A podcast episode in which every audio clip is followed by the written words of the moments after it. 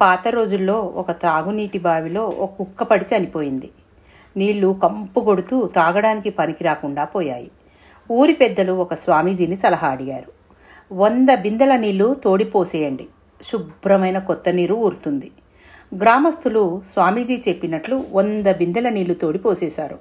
అయినా ఆ నీళ్ళు అపరిశుభ్రంగా కంపు కొడుతూనే ఉన్నాయి.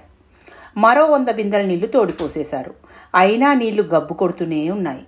ఇంకో వంద బిందెల నీళ్ళు తోడిపోసేశారు. అయినా బావి నీళ్ళు కంపు కొడుతూనే ఉన్నాయి.